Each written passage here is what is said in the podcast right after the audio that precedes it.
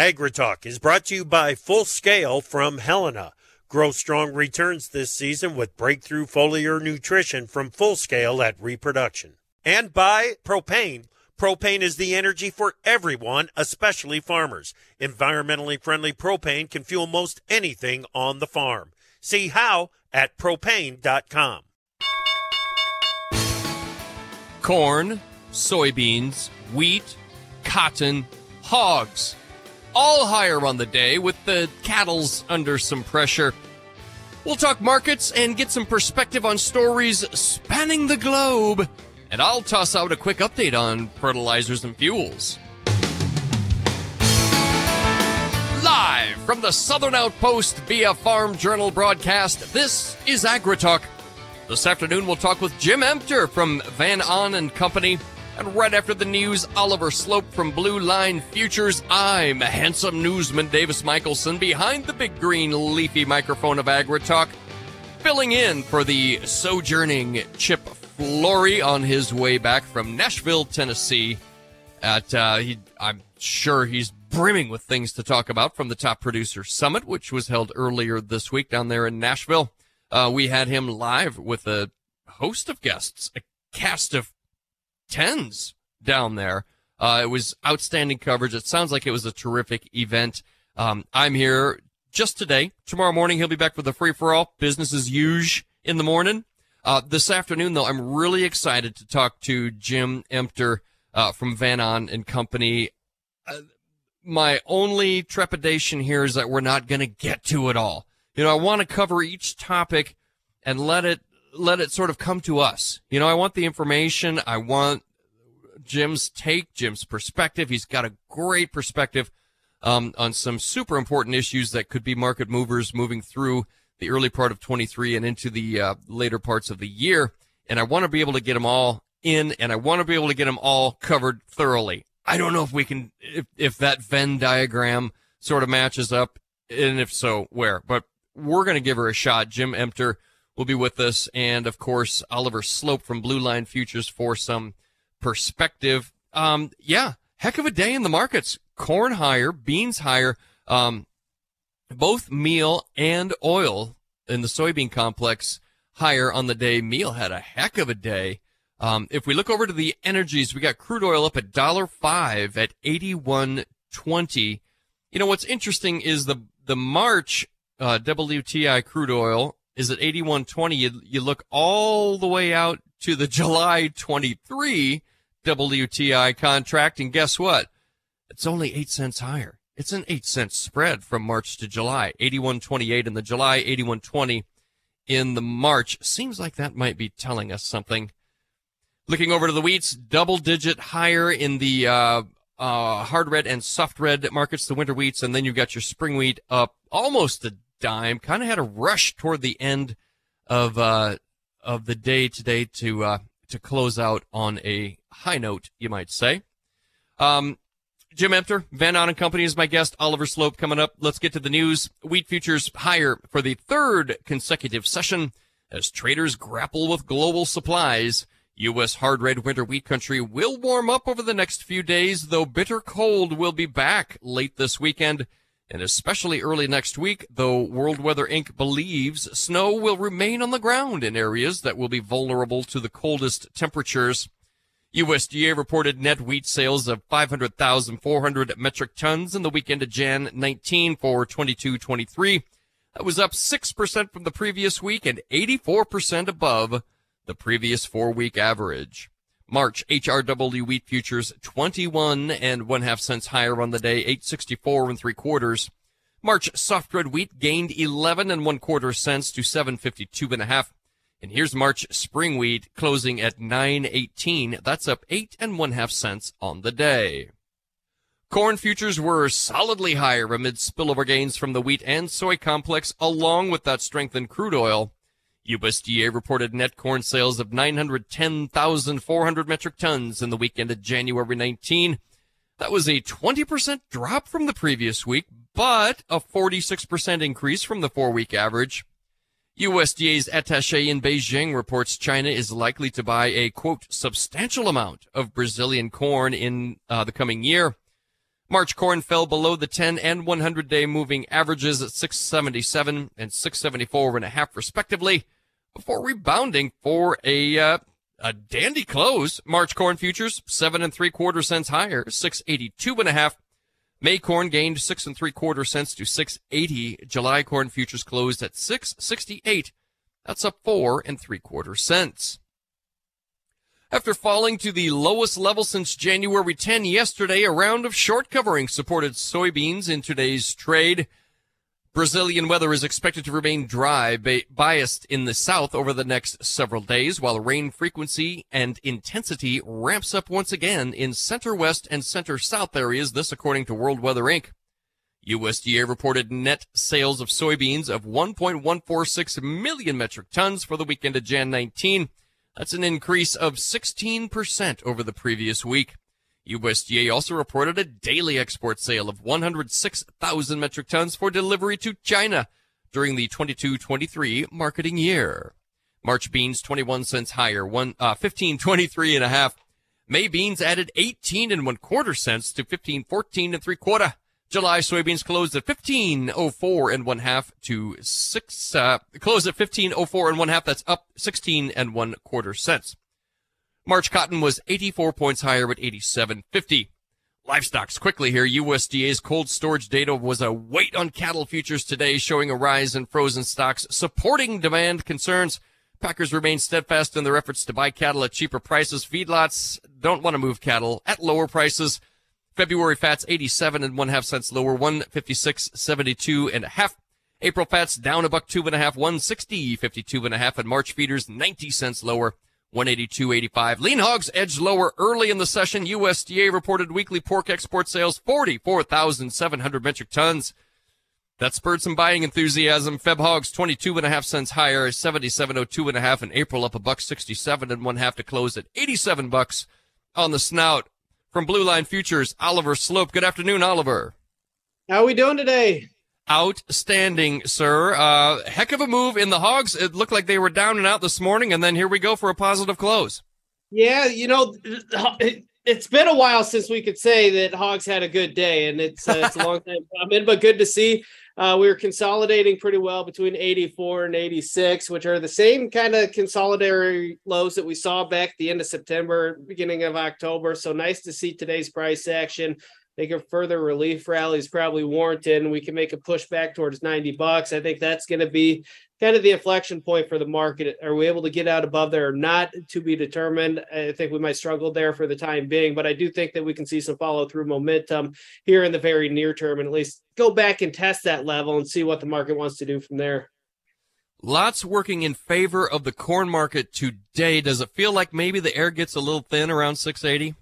Yeah, I mean, we're just knocking on the door. I think it was the December 30th highs and the January yeah. 19th highs, 684, 685. We get out above there. There's really not a whole lot of technical resistance until you get back to those fall highs, which are just a hair above seven bucks, which is psychologically significant alongside uh, technically significant. So, yeah, we're we're knocking on the door, but I I'm kind of tempering the expectations because the last couple times we've been up here, we have fizzled out and failed. So I'm uh, I'm I've got my pom poms out, but I'm not sold on it yet. Excellent. That's an image I didn't need, Oliver Sloup. I appreciate your time, Oliver Sloup from Blue Line Futures. Have a great day, buddy. Take care. All right, your pal Davis Michaelsen. We are underway here with AgriTalk. Jim Emter from the Van Ahn and Company will be my guest right after these words. Um, I think, I don't know. I might be suffering from news fatigue. I'm going to ask Jim if we still need to be talking about the Russia Ukraine escalation. I mean, they're sending tanks. I don't know. Maybe that'll break my fatigue. We'll find out on AgriTalk.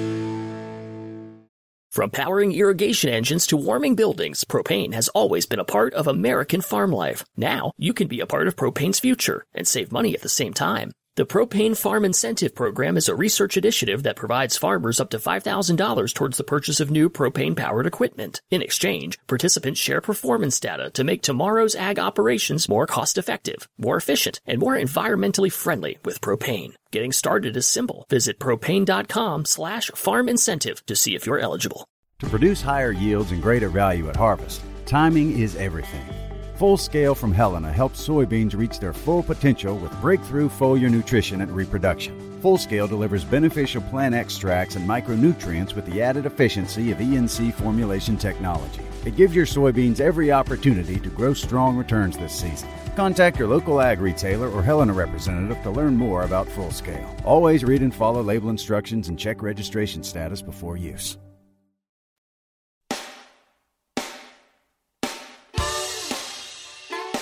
You're listening to AgriTalk, where the conversation begins. Join us at 855 4 Talk Ag. Ooh, this will drive Chip crazy. That's 855 482 5524. 855 482 5524 is the telephone number. Our digits, you might say. As they say, Jim Van Emter, Van Ahn and Company, is my guest today. Jim, good afternoon. Thanks for spending some time with us. Thanks for having us, Davis. We're looking forward to it. You bet. Okay. Um, I don't know how much we need to talk about this. Um, and, and maybe part of the story here is news fatigue. Russia Ukraine thing has been going on for almost a year now. Um, the market at some points has been extremely responsive to the situation. Um, it, it does feel like a significant escalation if Germany and the U.S. are going to send tanks over there to Ukraine. What's your take? I, I, think it does. I think you see some price premium work in. There's uh, obviously words being cast back and forth, obviously uh, escalation and missile strikes. But again, this comes back to really what do corn and wheat need out of this? How much does Russia move? There's a mm-hmm. lot of moving parts that ultimately we look at and we've got to disseminate. Hey, how much of this is a Russia Ukraine? How much of this is the Bulls trying to get a GoFundMe site going for Chip Flory to be out of the office more if this is what it takes? So, you know, we're trying to set the dynamics and understand what we've got here. But I do think this is an escalation. I think we've sucked out a lot of price premium. But if there's anything we've realized over the last year that I feel like these stories get escalated for a day or two, if this is truly what is driving the bull enthusiasm today, and then we watch that ratchet back down. So I think a high attentive point into these price areas that we're into for both corn and soybeans. And again, we've got to see how this unfolds. But this is, let's not forget, this is going to take some time to get the amount of takes that Germany and the US is intending to get over there. So this is a flash in the pan. And then how long does it take before we realize anything new? And I think that's what you're alluding right. to Davis. Unfortunately, yes. this is probably going to drag on, but you know, for a one day flash in the pan, it's got people's attention. Sure, sure.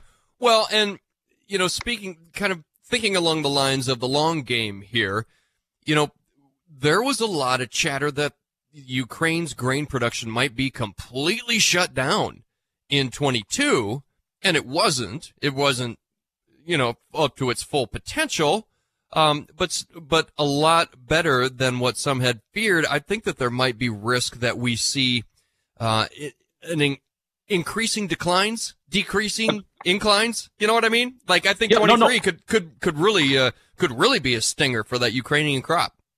Yeah, and a lot of that depends on the Black Sea agreements and enforcement. So obviously, an immediate escalation of anything here, we've got to be attentive to, but we can't get lulled to sleep on it. But to the same point, you know, let's not forget coming into the invasion last year, um, Ukraine had a record crop that year prior. So again, you can't just look at the year prior numbers when you're going through uh, the WASDE report. You got to go back and look at a few years and notice, okay, Ukraine's you know production overall was down 70% or 30%. Uh, we still produce 70%, and we're able to get it through the pipeline. The biggest undertone is Russia has a lot of wheat and they're sitting on that pile. So that's as big a component is do other nations, if food prices start getting higher, and Davis, as this market begins to rally, if it puts some things together with some issues as we get into the growing season, do people come to Russia then and say food's more important in this process? That's going to be the million dollar question because there is a large bank of wheat in Russia right now. So we'll see how good these alliances are for the West and see just where this escalation goes.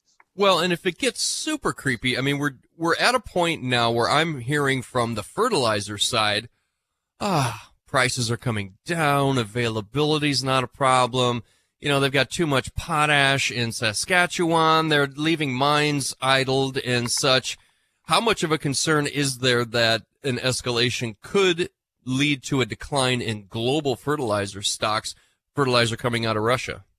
I think that's the reality. That, that that concern's been there. It's just been weighted down just because of I think a lot what you said. This is just kind of drug on. You know, we're lacking new developments. And while we sit here from the outside and say we're lacking new developments, Ukraine feels the pain of this war every single day. So you know, it's easy to sit from a distance and watch that. But again, I think it does bring dynamics. And let's not forget one of the biggest input costs is still that fuel market. So if you're looking at crude oil, you know, you alluded to the flat market that we've got in there. You yeah. look at heating oil, you look at the gases and the pump, and I think it was AAA coming out today and say expect April prices to be back near four dollars for unleaded gas you know, we're mm-hmm. not away from one of the major delivery components that affects that cost. So great to see these fertilizer and inputs coming down, but we've got to be attentive to one of the underlying driver for a lot of these products, and that's that oil price.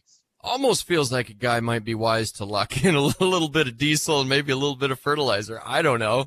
I, I, I, to me, I think it's a great approach, especially with the deferred prices that we've got in the market. If we get some sustained rallies back into that low six dollar level for new crop corn, if we can get back towards that fourteen dollar area in beans, we could get higher down the road, no question. But again, to lock the lower prices on those inputs, you're seeing natural gas take a nosedive here. As you see these inputs come down, to provide the opportunity to secure them, and then step in and run some corresponding marketing, because once you get those break-even analysis numbers nailed down I think you can make some good business decisions in a year that's going to be extremely volatile, Davis. Mm, well said. Well said.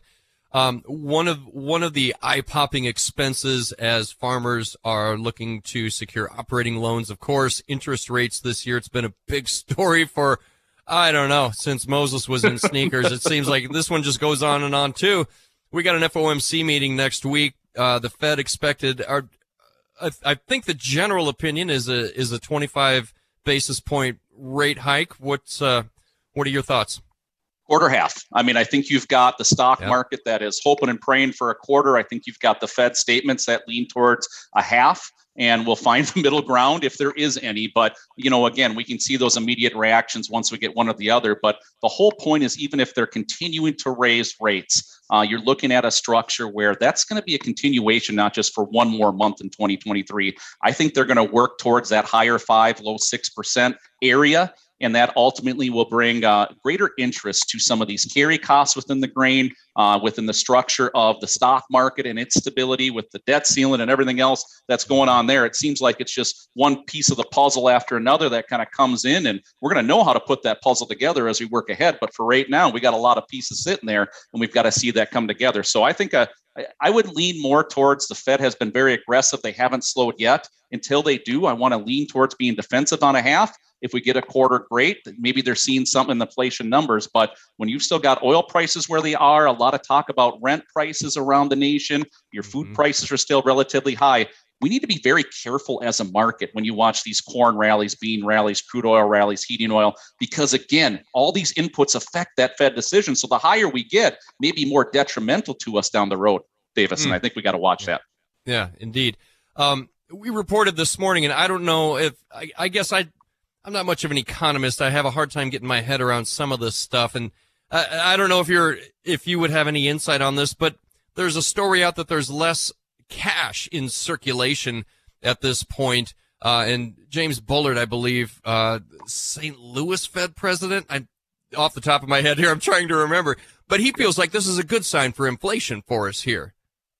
Well, yeah, I mean, that's the whole fear is that we set into hyperinflation and, you know, that money flow is going to be a key picture. I can't speak in great volume within that area, but what I can tell you is the cash seems to be flowing back up the ladder, back up mm. the chain. Uh, mm-hmm. So again, if you think about all the stimulus checks and whatnot, it's often referred to. Imagine, you know, you're coming in here, you've got a lot of users getting 2,500 to three grand in their all of a sudden checking accounts. They go spend it on a new snowmobile. Again, that works up the chain to the CEO and management and ownership of a snowmobile company, and then that money's put back into a stock market or investment alternative. Well, that cash has run out at this point. So I think a lot of what I would define as more of the loose cash, you're starting to see credit card debt creep up. And again, mm. that that ultimately is a big concern. I ultimately think that's a detriment to inflation as we work ahead because people will be more stringent and tight with their spending if those dollars are not there. But I think you can look at that on a domestic front. But again, the world picture is a whole different story. And so, again, a lot of these products are traded in US dollars, whether it be Brazilian beans sold in US dollars, back, brought back to their currency, whether it's the uh, petrodollar, as we refer to it. You kind of come back and look at, you know, some of the 1940 agreements based mm. off Saudi Arabia and the US, and you come and look at that foundation and say, okay, that was gold backed dollars in 1970. They basically uh, got rid of the gold backing of the US dollar. And now, for the first time in a long time, you've got Saudi Arabia stepping in here and saying, hey, we're not saying we're going to do it, but right. we may consider taking alternative currencies. And now all of a sudden, it's like people are looking around and saying, you start allowing other opportunities uh, other than US dollars for a lot of these exchanges. It creates a real another piece of the puzzle, Davis, if we talk about that, mm-hmm. to lay out a foundation and say, hey, that's just another pillar of these economic woes that we got to be attentive to. So, yeah, indeed. Um, just just a few seconds left here. I guess a lot of people panicking. Oh, the the U.S. dollar no longer the world fiat currency, or you know, a lot of talk like that. The the United States is going to collapse in on itself. Well, the British pound used to be the thing, and England is still around. They're fine.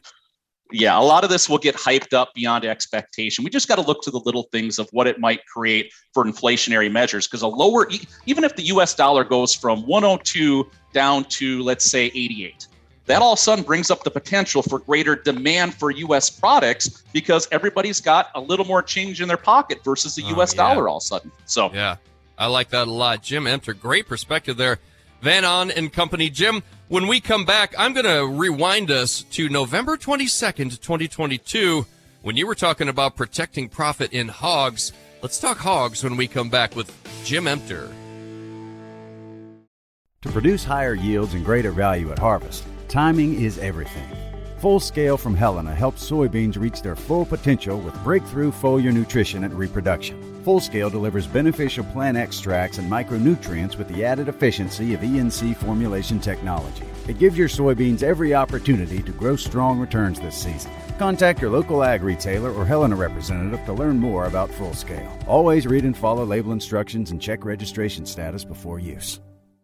From powering irrigation engines to warming buildings, propane has always been a part of American farm life. Now, you can be a part of propane's future and save money at the same time. The Propane Farm Incentive Program is a research initiative that provides farmers up to $5,000 towards the purchase of new propane powered equipment. In exchange, participants share performance data to make tomorrow's ag operations more cost effective, more efficient, and more environmentally friendly with propane. Getting started is simple. Visit propane.com slash farm incentive to see if you're eligible. Time now for news of note from Pro Farmer. USDA's attache in Beijing reports feed mills have resumed mixing more corn in feed rations. At the same time, Brazilian corn is now available and priced competitively. The head of the Ukraine Grain Association said Ukraine's production of corn and wheat are on course for a second annual decline as farmers reduce plantings. The U.S. ambassador to the United Nations Agencies for Food and Ag in Rome has said a spike in food prices will continue this year. China owned slightly less than 1% of foreign held U.S. agricultural land at the end of 2021, while Canadian investors held the largest share at 31%. That's according to USDA data. And fertilizer producer Mosaic does not currently see the right market conditions to restart its idled Canadian potash mine. News of note is taken from the pages of Pro Farmer. Get more at tryprofarmer.com. Opinions expressed on AgriTalk do not necessarily reflect the views of Farm Journal Broadcasting, affiliate stations, or sponsors. On your favorite radio station or your preferred digital device, AgriTalk is live every weekday. In fact, AgriTalk is live right now. Unless you're listening later, of course. Davis Michaelsen here behind the big green leafy microphone in Chip's stead. Chip will return tomorrow for a free for all We'll have Shaun Haney, the Alberta Breeze, returns. We'll also have Tyson Redpath, and I'll pipe in too, you know, here and there, here and there. Uh, Jim Emter is my guest this afternoon. Before we get back to the conversation, uh, here's how the markets performed today. March HRW wheat futures 21 and one half cents higher, 864 and three quarters. March soft red wheat gained 11 and one quarter cents to 752 and one half. March corn futures seven and three quarter cents higher, six eighty two and a half. July corn futures closed at six sixty eight, up four and three quarter cents. March beans were 21 cents higher today, 1523 and one half. July beans closed at 1504 and one half, 1614. Uh, jeez, I did it again. 16 and one quarter cents higher. I wrote it backwards is what I did. March cotton 84 points higher, 87.50. Livestock's February cattle 87 and one half cents lower, 156.72 and a half. March feeder futures 90 cents lower, 182.85. And February lean hogs 22 and one half cents higher at 77.02 and a half. And Jim Emter, let, let's bring him in, Joe. April hogs up a buck 67 and a half to close at $87 even. Whew, 87 for hogs right now. Now back in November, um, you were talking about profit protection in hogs. Earlier today, you were mentioning these sort of flash in the pan items. And uh, does it feel like maybe it's time to take advantage of some of the strength in hogs? Is this going to get away from us again? Well, yeah, no. I, as I see it, uh, let's look back to kind of November there, and you yeah. know we had we had negative divergence. What that means in just a quick nutshell is our RSI was starting to slip versus higher futures price. And that's okay. just one of seven technical indicators we watch to aid us in trying to gauge these markets. Because at the end of the day, markets are never wrong opinions often are and i think we've got to come back and check those opinions at the door look at the charts and, and just be ready to respond to price action so as i see this market kind of come to fruition um, you know we saw an opportunity to protect profitability. We looked at break evens and we get that negative divergence one of seven things we look for. Market breaks down actually comes back towards the end of november early december and then we get the capitulation multiple times from that point forward. The biggest thing is that rally was so big in october that again you kind of see this market get up there create this opportunity never never went over 70 rsi so it gave us a great sell signal I'm actually going to talk a little bit opposite now, Davis. When you look okay. to the foundation, we are two standard deviation away from linear regression. We've got technical formation here on reversal characteristics. You look at all these long tails that we've got down here. And more importantly, we've got a development on positive divergence. What that means is the RSI is starting to get higher out of this rally along mm-hmm. with the higher futures tone. So I actually think this is a setup where we can see recovery. I thought the uh, analyst uh, uh, estimates earlier to get up to the 90, and then that's where we're going to find those layers of resistance was very accurate. And we've got a VPOC at $93. So 90 and 93 are the two retracement counts I would look for for opportunities back in this market again. But it's not going to be the easiest of rides with cash prices dragging behind, and also with the influx of production we've got in China right now. Yeah. So we're going we're going to let her run a little bit. In other words, I, I I would try to see that 90 or 93 counts. That's where I would try to look for this opportunity once again down the road. Yeah. Um, let me let me just go back to my notes again here on something else that that you said when we were uh, sort of going back and forth on what we wanted to talk about today. Uh, back in November, you you referenced weak kneed bulls and bears. Um, the January 12 reports really didn't didn't do much to uh, remedy that condition, did they?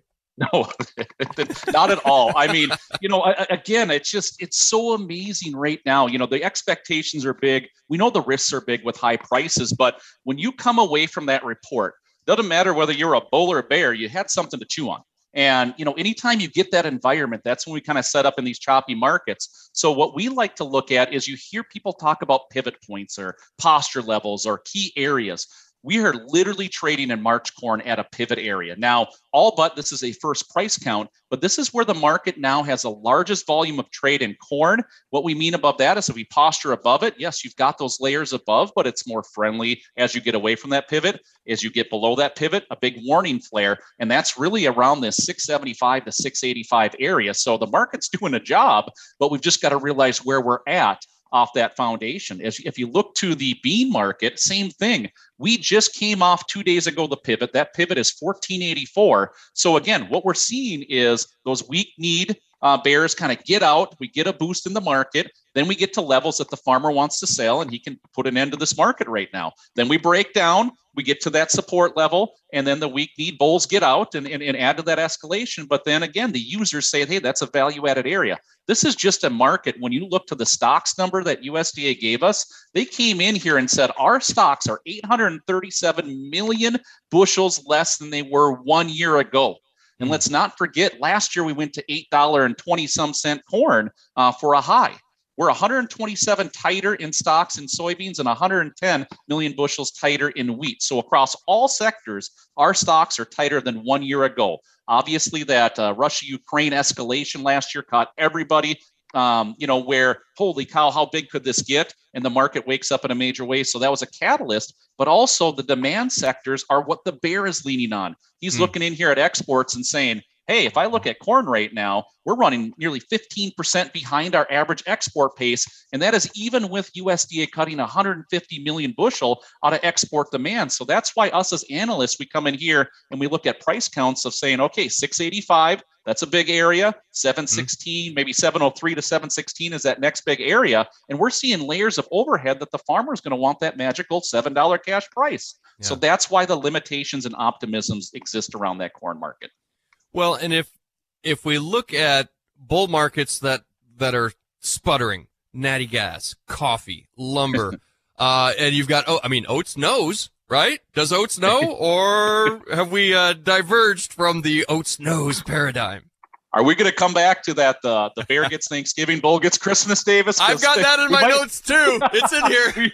we, we, might need Chip to come in and regulate us here if we go back on the old wise tales. But uh, no, in all seriousness, oats know where corn goes. Um, do they? I I think there's circumstance, but here's what's important about this, Davis. These these other markets that we're alluding to, whether it be canola, whether it be lumber, whether it be uh, that oats market, um, what is significant about what is occurring here is they can go back to prices they started from here. And I think that's the biggest thing that corn and soybean and wheat producers need to understand because I feel like there's a lot of producers asleep at the wheel right now. And what I mean by that is if you look historically at 920 spring wheat, if you look historically at 680 82 corn, if you look historically at this $15, 15 15 type price in beans, these are excellent prices. But if we come in here and heaven forbid we get big acres, good production, and a reduction in demand due to the economic circumstances, that could be the triple whammy that results in an oats type sell off, a canola type sell off, a lumber type sell off, a coffee type sell off. And let's be real about this. Our world inventories are semi significant. If you look at a US domestic carryout level and you go look at a world carryout level, there's a stark difference. But what's important about the world carryout, why they're much more inflated in numbers, is China is, according to the estimates, holding a lot of that crop. Nearly 70% of the corn crop uh, of the world carryout is made up of China holding, and somewhere between I think it's 55 and 62% of the world's wheat crop is held in China. So those world wheat numbers are a little bit deceiving because China does not export a whole lot of corn or wheat. And so when you bring that perspective back, we just got to realize the tightness, but do not ignore the risk when you're locking in these inputs. Mm-hmm. And you've got these opportune prices. And that's all we're trying to say is hey, if you want to see some real markets that have either been impacted by big supply, which oats have to a degree, canola, um, the lumber would be a demand slowdown, the coffee would be a big production out of Brazil. If you want to see these circumstances where the supply demand numbers win out, here's the markets to go look at as a reminder of what can happen. Mm. So you don't have to relive that 2013 market or the end of 2008 market where you've got high inputs, all of a sudden you're selling low prices at harvest and missing the opportunity. This is not a forecast that we're going lower. It's a risk everybody needs to acknowledge in their marketing plan. Wow. Yeah, that's good. Um, we're going to run out of time if we're not careful here, but we got to talk about February. It's a huge month, obviously. Imagine we hit that golden seven and we're in in February, and we averaged something around there. Plus, so we've got the the February insurance price. We've also got the uh, USDA Ag Outlook Forum coming up later on in February. Talk about this month, uh, this coming month, and uh, what it might mean for us. Well, I just think it's an important sector because you know you're going to have a big Brazilian crop coming at you to begin with. The Argentina crop is a little bit suspect, but when you look at crop insurance prices, the highest price we've ever had is 601 back in 2011 that I can wow. go back and find based off that foundation. So let's realize that 590 December 23 corn, that's what we're going to kind of start with next week, or maybe we'll get a little higher. But this is probably, you know, if this is our start price, it's probably the second highest start price we've had. And then we're going to average that price through February. For soybeans, the highest price that we had uh, really kind of comes back to last year's base price of 1433. So if you look at that and you say, okay, we were there not too long ago at 1425, but we're 1352. I look at this structure and think new crop beans have a little work to do, Davis. I, so we'll see if that bean market can get in here. We hit that 1.2 standard deviation away from linear regression. I'm starting to see some positive divergence. So you've actually got old crop beans at the upper end of the scale from a technical perspective, and new crop Nov 23 at the lower perspective. Something's got to hmm. give here. So we're going to watch those levels very closely. And then as we're coming together with these, let's not forget that really our first best guess at acreage numbers is going to come out February 23rd and 24th with that USD outlook for them. Now, this is not official report, but yep. this is basically all the big gurus giving their best guesses on production, demand, and acreage numbers for next year, along with complete S&D. So strap in. February is going to get wild. Indeed, Jim Emter from Van Ahn and Company, bro. Great conversation. Uh, I really appreciate you spending some time with us. Let me know how that GoFundMe works out for Chip. All right. Will do. There will be signs. There will be signs. Jim Emter from Van Ahn and Company. I'll have some fertilizer and fuels right after this. To produce higher yields and greater value at harvest, timing is everything. Full Scale from Helena helps soybeans reach their full potential with breakthrough foliar nutrition and reproduction. Full Scale delivers beneficial plant extracts and micronutrients with the added efficiency of ENC formulation technology. It gives your soybeans every opportunity to grow strong returns this season. Contact your local ag retailer or Helena representative to learn more about Full Scale. Always read and follow label instructions and check registration status before use. From powering irrigation engines to warming buildings, propane has always been a part of American farm life. Now, you can be a part of propane's future and save money at the same time. The Propane Farm Incentive Program is a research initiative that provides farmers up to $5,000 towards the purchase of new propane powered equipment. In exchange, participants share performance data to make tomorrow's ag operations more cost effective, more efficient, and more environmentally friendly with propane. Getting started is simple. Visit propane.com slash farm incentive to see if you're eligible.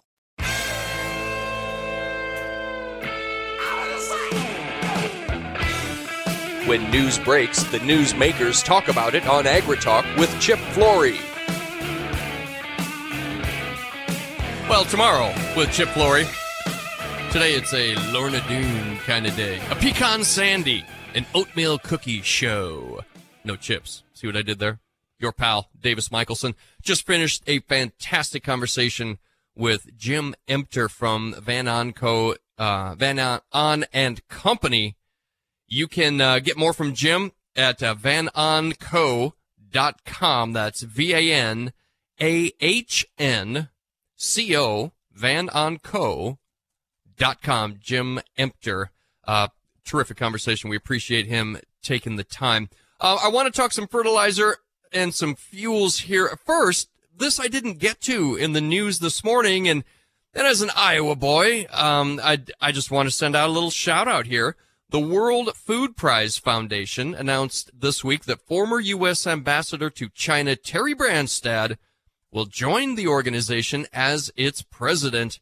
Branstad was Iowa's longest serving governor and holds the record. I didn't know this. Holds the record as the longest serving governor in the history of the United States. Congratulations, Terry Branstad, newly appointed president of the World Food Prize Foundation. And with that, uh, let me pull up my spreadsheet here because we've we've talked about fertilizers, and in fact, uh, Jim and I talked about it earlier in the show. Um, a little lower this week. In fact, our nutrient composite index, which um, it's kind of it's it's a little bit complicated, to, so I won't get into how that sausage is made. Um, but it just sort of figures in everything. Um, anhydrous 32 and 28%, urea, DAP MAP, and uh, potash, gentle potash, uh, and sort of turns it all into one number. Uh, as of USDA's previous report, uh, that's January 10, we were at 1204.12. Um, the most recent report came out two days ago on the 24th from USDA. The average um, price of Iowa, and Illinois adds up to a nutrient composite index of 1192.18. That's a decline of 11.94 points. So headed in the right direction on fertilizers overall. Now let's dig in a little bit and see where that decline came from. Um, Iowa USDA puts Iowa NH3 at 1248.33, Illinois at 1301.11 for an average of those two states at 1274.72. That's down $3.61 per short ton on the week. And that decline is pretty typical of what we see across the rest of the fertilizer space. Uh, Iowa DAP at 985.63, Illinois DAP at 822.50. Um, some of those Iowa locations, I think, aren't reporting updated prices, and so we're we've kind of been stuck with the same price there.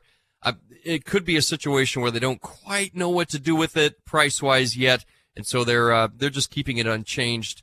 Um, the average on the week as of two days ago, according to USDA, is down four dollars fifty eight cents at an Iowa Illinois average of nine oh four oh seven per short ton. Uh, Iowa map at nine twenty seventy one. Illinois map at 870 per short ton for an average of 895.36. That's down $4.40 per short ton. Vitamin K, potash. Ooh, yes, and I've got something on this. Uh, Iowa the most recent reporting period 751.67. Illinois at 696.67. A bit of a disparity there. About a $50 spread between those two states on potash. I would look for the Iowa price to come down to try and catch up with that Illinois price. All told, it's an average of 724.17 for your potash. That's down $27.48 per short ton. And I mentioned it at the bottom of the hour in our uh, Pro Farmer headlines. I'm just going to read this down for you. Fertilizer producer Mosaic does not currently see the right market conditions to restart its idled Canadian potash mine with high inventories in the U.S. and Brazil and cold weather slowing trains from Canada. This according to Chief Executive Joc O'Rourke. Mosaic curtailed potash production in December at its Colonsay, Saskatchewan mine. Colonsay, easy for me to say. Saskatchewan mine but said it expected to restart production in early 2023. That would be now. Uh, O'Rourke told Reuters, quote, it's just a matter of starting to see the inventories coming down. The last thing we want to do is start it up, run it for a month and a half, and have to shut it back down again. Uh, he declined to be more specific on timing for restarting the mine, and that makes sense. Um, you know, these guys are running a business too. Um, but the result is a $27.48 decline in the per ton price in the Iowa Illinois average now at 724.17. Look for that average to sneak down below the uh, $700 mark. As far as how low she goes, it, it depends on how high those inventories that he was referring to in the U.S. and in Brazil uh, actually are and how much weight they can put on the market. Uh, UAN 28%, 598.50 in Iowa, 605.17 in Illinois uh, for an average of 601.84, down $4.66 over the report period. Uh, in 32%, 624.75 in Iowa, uh, unreported in Illinois. And this one has been one of those that hasn't moved much as well, uh, unchanged on the week. Here we go. Urea saw some decent declines here. 804 in Iowa, 686.67 on urea per short ton price. In Illinois, that averages to 745.34 down $11.66. Now, Ruby Red, this is interesting here.